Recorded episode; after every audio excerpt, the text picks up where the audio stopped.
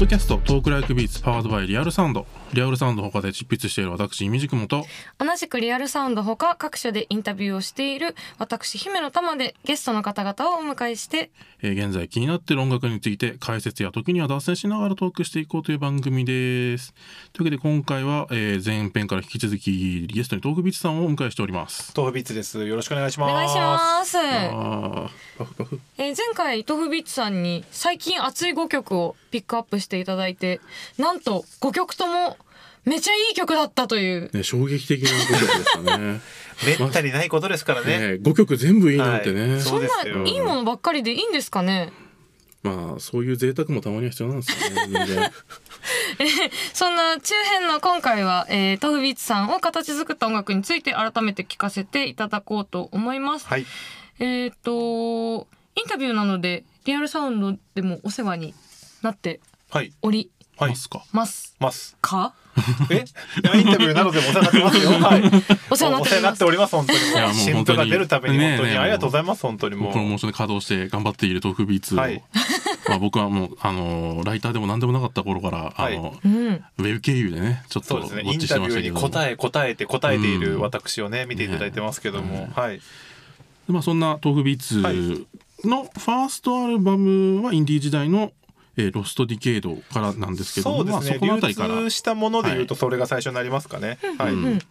そっか流通してないものももう過去にそうですね。ロストディケイドって何年だ？出たの？2013年とか。えっ、とうん7年前とか？そうですね。多分そこからもう毎年出てるので、うんうんあ、そうですね。ファーストアルバムの1年前なんで2013年ですですね。うん。でそこから去年2019年以外は毎年フルアルバムを出してるっていう形になるので、恐ろしい。恐ろしいな。恐ろしい。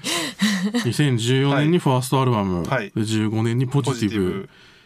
えっ、とあでも2016年あそうか。2016年はステークホルダーかあ、そうですね。はいはいはい。あ、ステークホルダーもポジティブの前なんで、あポジティブ前か。えーっと、あ、確か2016年も出てないですね、アルバム。おでもまあその次に出るのがその名盤の誉れ高い、まあ勝手に俺が名盤とはい。認定しています、ファンタジークラブ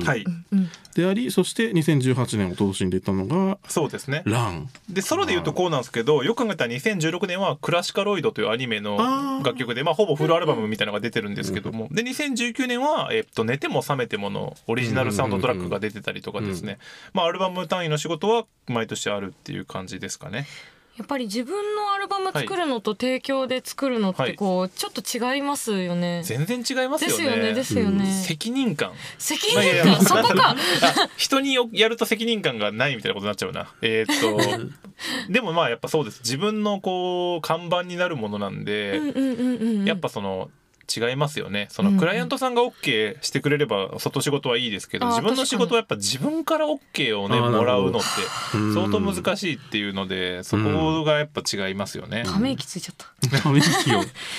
うん。自分からの OK って一番難しい。そうですよね、まあ、大概出ないですし、出ない。ね、そこをこううまいことこう折り合いつけてやっていくっていう、うん。うん。まあだいぶ昔に比べりゃ慣れましたけど、おうん。それこそその2013年の「ロストディケイド」っていうアルバムを作ってる時はですね、あのもう完成させたくないっていうモードに入ってしまいまして。おどういう感じだろう？あの当時のマネージャーがですねあのトライブコールドクエストはあのもうマスターテープをスタジオからもう盗みに行くみたいな感じでディレクターが当時のもうあいつまでももう作り込むから もう、でみんなが聞く分にはもうどう考えてもこれできてるやろというのであの取り取られたっていう話を聞いてでなんかっていう話もあるからさっつって言ってあの あるからさってみたいな感じで もうそのお前が思ってる細かいとこもうええねんっていうのを言われながら納品したことがありますね。おあじゃあもうもうすごい完璧主義っていうか、終まあ、わらない完璧ないんです主義みたいに。けどやっぱりこうなんていうんですかピリオドを打つっていうのはやっぱ慣れてないと難しいじゃないわですか。かりますわかります。こう今になってみるともう次々逆に言うともううまくいってないやつは終わらせて次行った方がいいみたいなうんうになるんですけど、昔はやっぱそうもいかなかったし、最初のアルバムってこうよく言うんですけどファーストアルバムって人生のベストアルバムじゃないですかそれまでの。踏ん張っちゃう。うんですようん。なんか普通に生きててファーストアルバムよりも時間かけれる作品って絶対ないんですよ。普通の人って大体23詞とかでアルバム、まあ普通の人って言ったらあれですけどまあ、うんうん大学生とかで鳴り物入れてメジャーデビューとか言ってもうんうんやっぱ20年間がそこにこう掘り込めるんでなんかやっぱ良くなりやすいっていうのも思うんですけど、うんうんうんやっぱセカンド以降は急に1年とかで作らなきゃいけないわけですよそうですよね。はあ。これはものすごいアンバランスなことやなっていうのはよく思いますし、うんうん若い子とかにセカンドアルバムが難しいって言われてもそりゃそうよっていうふうにさんが言うようにしてるんですけど、確かに。なんかそういうなんだろうファーストアルバムはそういうなんかうんうん。結果そういう意味ではそのなんか全身全霊をこう注ぎ込みやすいんでいいのになったりはすると思うんですけど、うんそのなんだろうあの完成させにくいっていうのはあるかもしれないですね。まあ、ファーストファーストって言ってるけど一応ファーストアルバムって今ここまで言ってたのは Lost Decade Lost Decade あのメジャー入ってからの,、あの最初の1枚目も、ファーストアルバムまさしくねファーストアルバムっていう名前なんだよね。ややこしくなっちゃった。タイトルがね。あのーこれまで作品が出過ぎててメジャー入る前に、うん。その仕切り直しっていう意味でファーストアルバムっていう風にカウントを打ち直してるんですよね。はいはいはいはい。芸歴0年目っていう感じでこうまたやりましょうっていうことで、まあ、こういうタイトルにしたっていうのもあるので、でもやっぱり作品を出すとこうはい。リアクションが返ってくるからまたこうそれも反映したりするじゃないですか。そうですね。ってなるとなんかこう年に1回作るっていうのは、まあ、仕事だからっていうのももちろんあはい。るとは思うんですけど、なんか心境の変化みたいなのもきっといやもう毎年めっちゃありますね。あとやっぱり前やってできなかったこととかそのなんだろうこうやっぱりこうね PDCA じゃないですけどこうやっぱりこうサイクル。リアクションを受けていいのにしていきたいっていうのとか自分のその時の気分を反映したいとかはあるのでうんうんうんうんあと原則やっぱ前やったことやってもしゃあないなみたいなのがあるんで自分ってこれまでまあそのコンスタントにある程度の人には聞いてもらってるんですけどうんうん。特大ホームランみたいなの打ったことないんで特大ホームラン。そのやっぱりや同じことをやっててもきっとなんかそれが起きないんで一応なんかこう可能性的にちょっとずつやることはずらしてはいるっていう感じですかね。こんにちは赤ちゃんぐらいの特大ホームランを目指して。国民的？もうやばいもう全国民歌えるレベルのヒットが。姫野さんのホームランはそこなんですよ確かに今それしか出てこなかった。なるほど。もうそれホームランっていうかなんかもう試合終わってるよねもう。確かに確かに。もう引退ですよそれなんかもう、はい。あの勲章とかだよね。確かにもういやでもそれこそ急に演歌やったりとかっていうわけじゃないじゃないですか。そうですね。なんか。自分が好きなものっていうのは軸にあって、まあ、この後話すかもしれないですけど、うん。それをなんかどういう形で人に伝えるかとか見せるかとかうんうんいうなんかのがある気がしててその音楽って口で説明しにくいんですけど自分が好きなものってすごい俺は限られてると思うんですよ、うんうんうん。自分の場合は。でそれをなんか人にどう伝えるかっていうのをなんかやり方をちょっとずつ変えながらうん。試してるっていう感じで。か。ミジクモさんは先日あのリアルサウンドからリズムからあはい。るああの名著。J-POP 誌、はい。あれは一冊目？一冊目ですね。はい、で多分その時にその話もしたと思うんですよ。一冊目は人生のベストアルバムだから、それはいいいい本にならないはずがないですよっつって言って、そうやって励まされてね、はい。励ましとプレッシャーを同時にかけられてね。どうですか？二冊目。一冊目。いやもう本当いや気が重いですけどね。はいまあそうやって変もうまあ暗くなっちゃった。ね、暗くなっいや 俺が俺いやちょリアルな仕事の思い出しちゃうからさ、はい。いやちょっと、えーそこでもまあ豆腐本当1年に1枚ペースはい。ほどでこんなにしかも結構こう楽曲提供とか、まあ、そのアルバムレベルじゃなくても1曲単位で挟み込んだりとか結構まああったじゃないですか。年間何十曲は大体作ってるペースになりますね、うん、なんかそうなってくるとさ、あのーそのアルバムとしてまとめるっていうのとさ、外仕事みたいなもの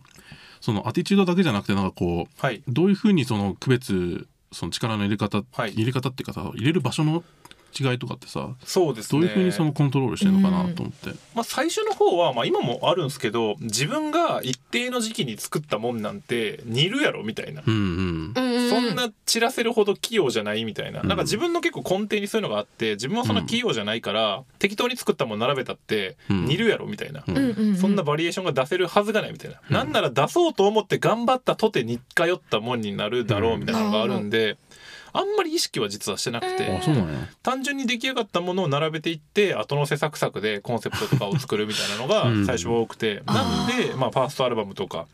みたいな、その意味のない タイトルって言ったらあれですけあどみたいになってることが多くて、うん。うんうんで、まあ、ファンタジークラブぐらいから、まあ、コンセプトを立ててやるっていうことを始めて、まあ今は結構それに近いことをやるのが増えたんですけど、うん。うん。でももうコンセプトっていうのも結局その何か考えてそれに向かって進んでいくっていうよりかは、うんうん。自分が日頃から作ってる曲とかを並べて、この中にある共通点みたいなのを見つけていくっていう方が近くて、そのさっき言った通り自分が好きなものっていうのは限られてて、うんうん。言葉にはできないですけどなんかこうヒントになるような言葉とか自分の曲を並べた時に受ける印象みたいなのがやっぱりあって。うんうんそれを一回言葉に出してまたそれを音楽に戻すみたいな感じで、うんうん。自分のその無意識の部分みたいなのと意識できる部分みたいなのをこうなんていうんですかねうまいことこう交換するみたいな、うん。なんかそういうやり方が最近は自分的にしっくりきてるっていう感じですかね。それをファンタジークラブやるときに発見したっていう感じです発見はい。これめちゃくちゃ金言っていうかすごい実践的なポッドキャストに あり全がたい。てのプロデューサーが若手プロデューサーが聞く。ね悩んじゃうんですよね本当アルバムそうなんですよ。なんかこう答えは別に他外には絶対ないっていうか自分が作るもんなんでなんでその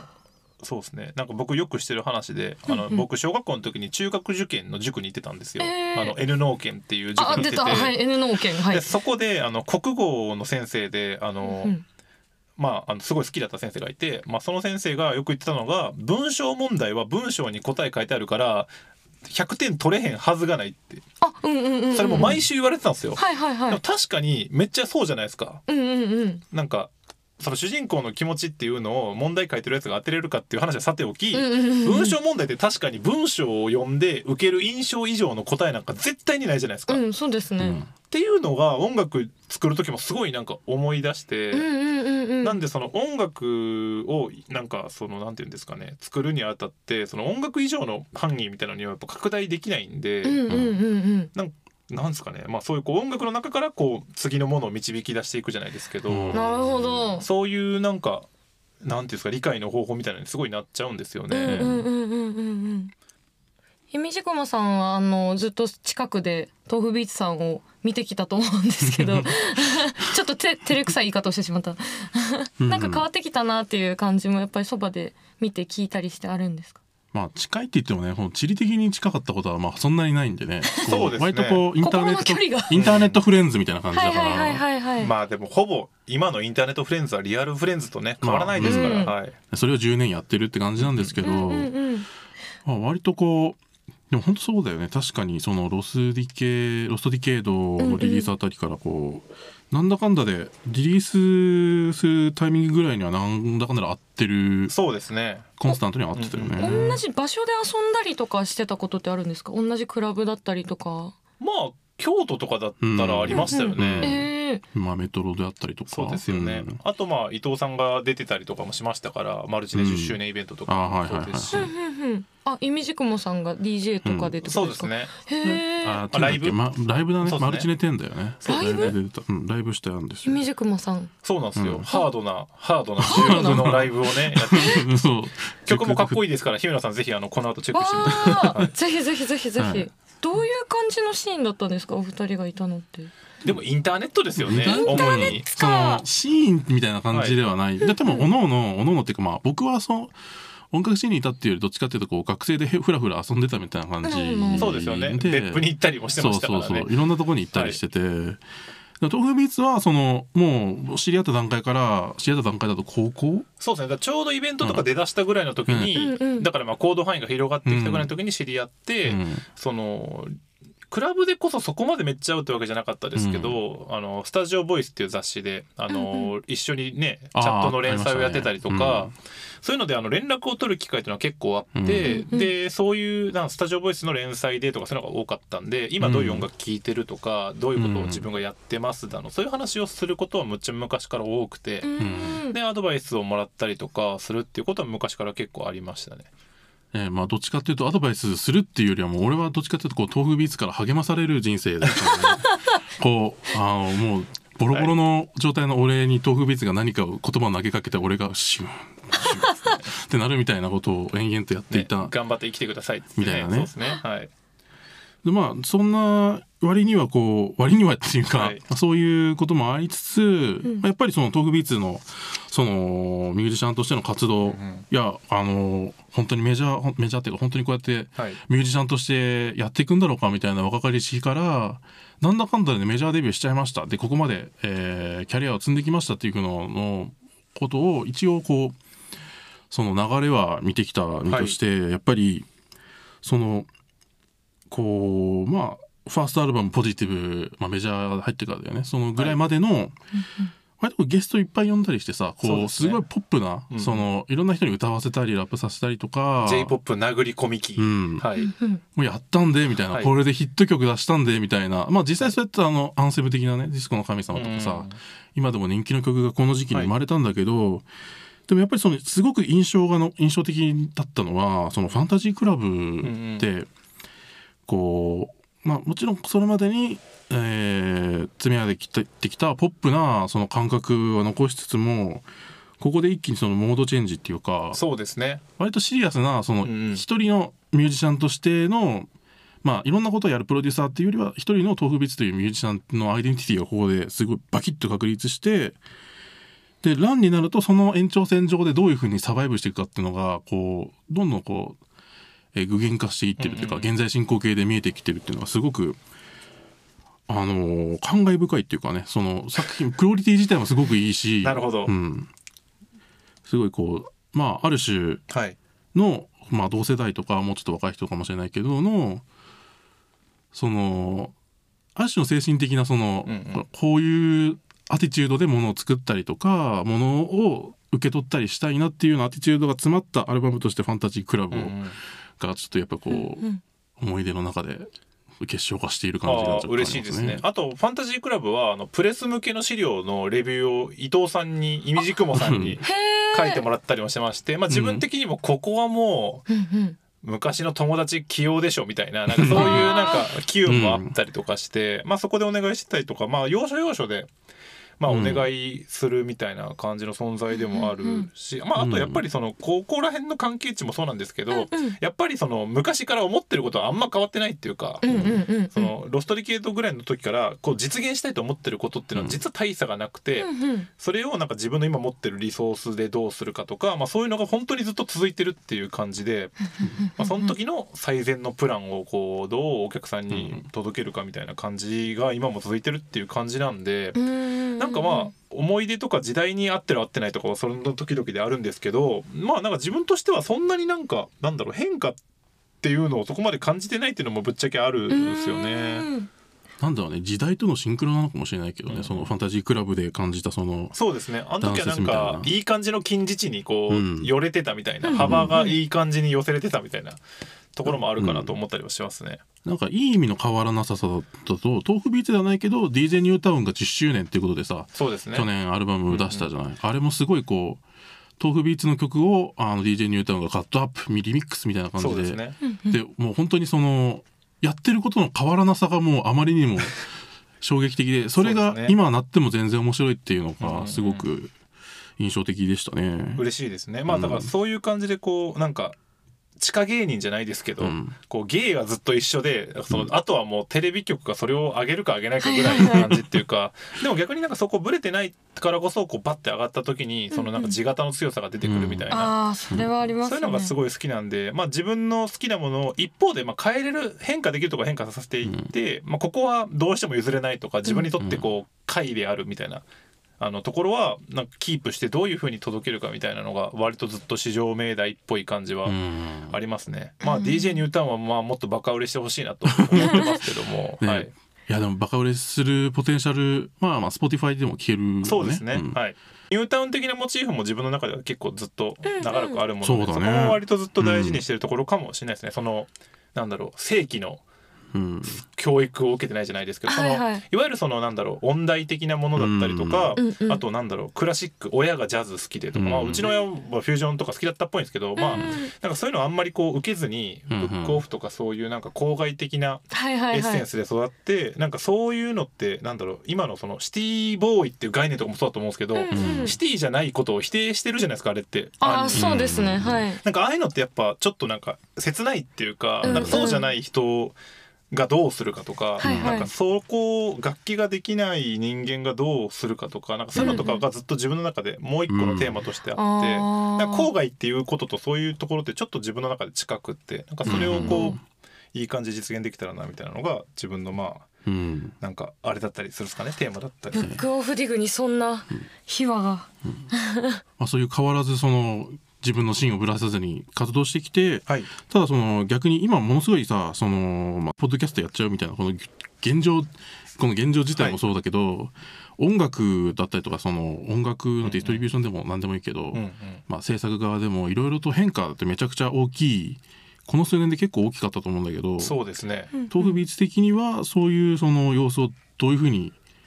見てきたのかなっていうのを、まあ、結構その自分で会社作ってはい。ディストリビューションのやあり方もちょっとこう、はい。あの考えてみたりとかして、ね。いろんな実践もあるから、うんどういうふうにその見てきたかっていうのを一回きちんと聞いてみたいなと思って。難しいですよね。まあ時々刻々とね、うん。変わってますんでなかなか一概にも言えないですけど、うん。まあやっぱりこう僕らが始めた時に、ん。なんかもっとネットで全部できるようにならないのかなっていうのはうんある意味では達成されたなみたいなのはうん。確かにね。思います。ディストリビューションから販売して聞かれて、うん。まあビデオとかもそうですし、まあうん。全部インターネットベースでもうことは進むようになって、っていうのはあるんですけど、まあ一方でなんだろう。ある意味そこでフラットっていうかまたなんか競技が別の競技が始まっただけで、うんうん。まあ、やっぱりこう大資本は強いですし、うん。あの今でも鳴り物入りの新人っていう概念はまだちゃんとあるじゃないですか。まあ確かに。確かに。なんかそういうのとかやっぱりこうなんだろうなその、まあ、ある意味で意外と変わんないなみたいなネットになったからといって、うん。そのやっぱりプロモーションしないと商品は売れていかないし、うんうんなんかインターネットのなんだろうな成功した部分とちょっとそのそうでもなかったなみたいな意外とみたいな、あー。曲さえ良ければもうズバ抜きで売れていくみたいな、まあ、昔より確率は上がりましたけど、うんうんうんうん。そういうのも結局その例えば Apple Music のトップは CD 屋の面出しよりも少ないじゃないですか乗れる量が。ああそうですね。そうやって考えたらまあそのなんだろうそこの枠しかもう今はないわけですし、うんうんうんってことは新人が出にくいとか確かに。エディターのお気に入りみたいなそういうこう、うんなんかそういう突発的なイレギュラーな枠もすごい狭いとか、うんうんうん。でそもそもランキングがどうやったら乗れるか分かんないとか、うんそういうのもありますしなんかそういった意味では割とそのなんだろう CD ショップじゃないまた別の何かが力を持っていてみたいな構造自体はあんまり変わってない気はしてて、うん。ただやっぱりその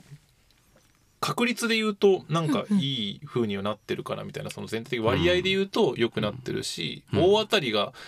少なくなった分その兼業とかでやる人には本当いい時代に突入したなみたいな感じ。配信でリリースして月数万円とかインカムがあって、うん。まあ、それで例えば趣味で音楽作る分にはもうそのお金だけでできるみたいな、そういうのは本当に昔よりはるかにやりやすくなったんで、そこは本当にいい時代だなって思ったりはしますね。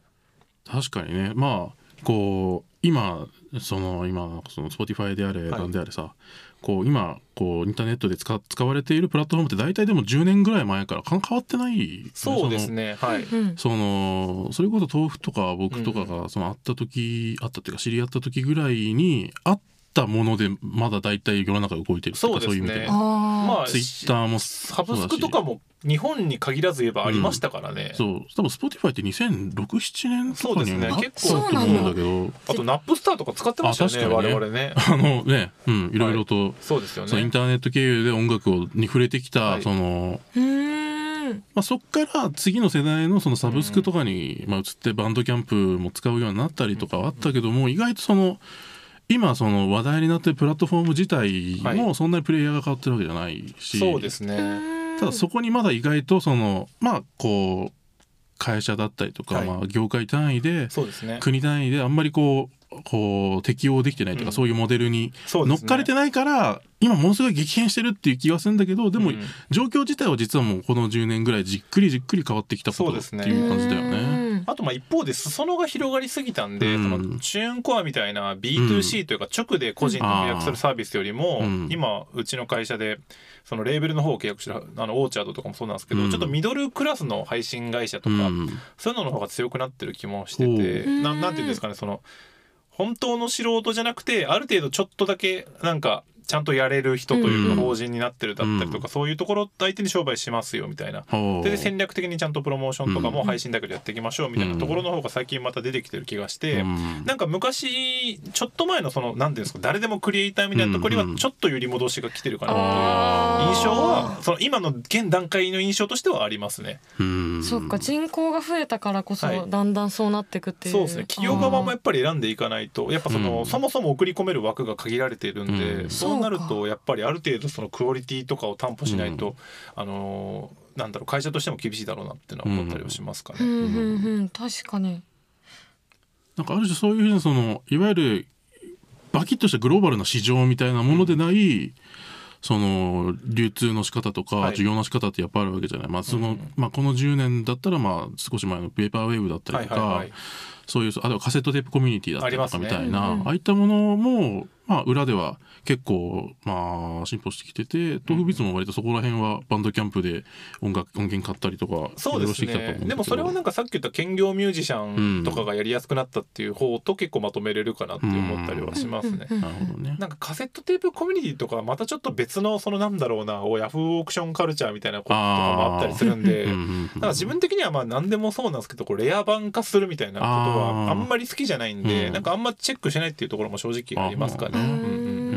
あたかもそのさバイナルが今復興してますとかカセットテープがブームですみたいな感じになるけど規模が規模感が変わっただけでやっぱりその古くからあるレコード会社二次市場、はい。中古市場のその論理っていうのはそのとこまで変わってない。そうですね、でまあ商品の内容が CD とかからまあレコードに変わっていってるっていう感じではありますかね。うん、こう豆腐ビーツ、まあ、ミュージシャンでありやれることは自分でやってみるっていうそのアティチュードで、この10年活動してきた豆腐ビーツならではの話だったと思うんですけど、はい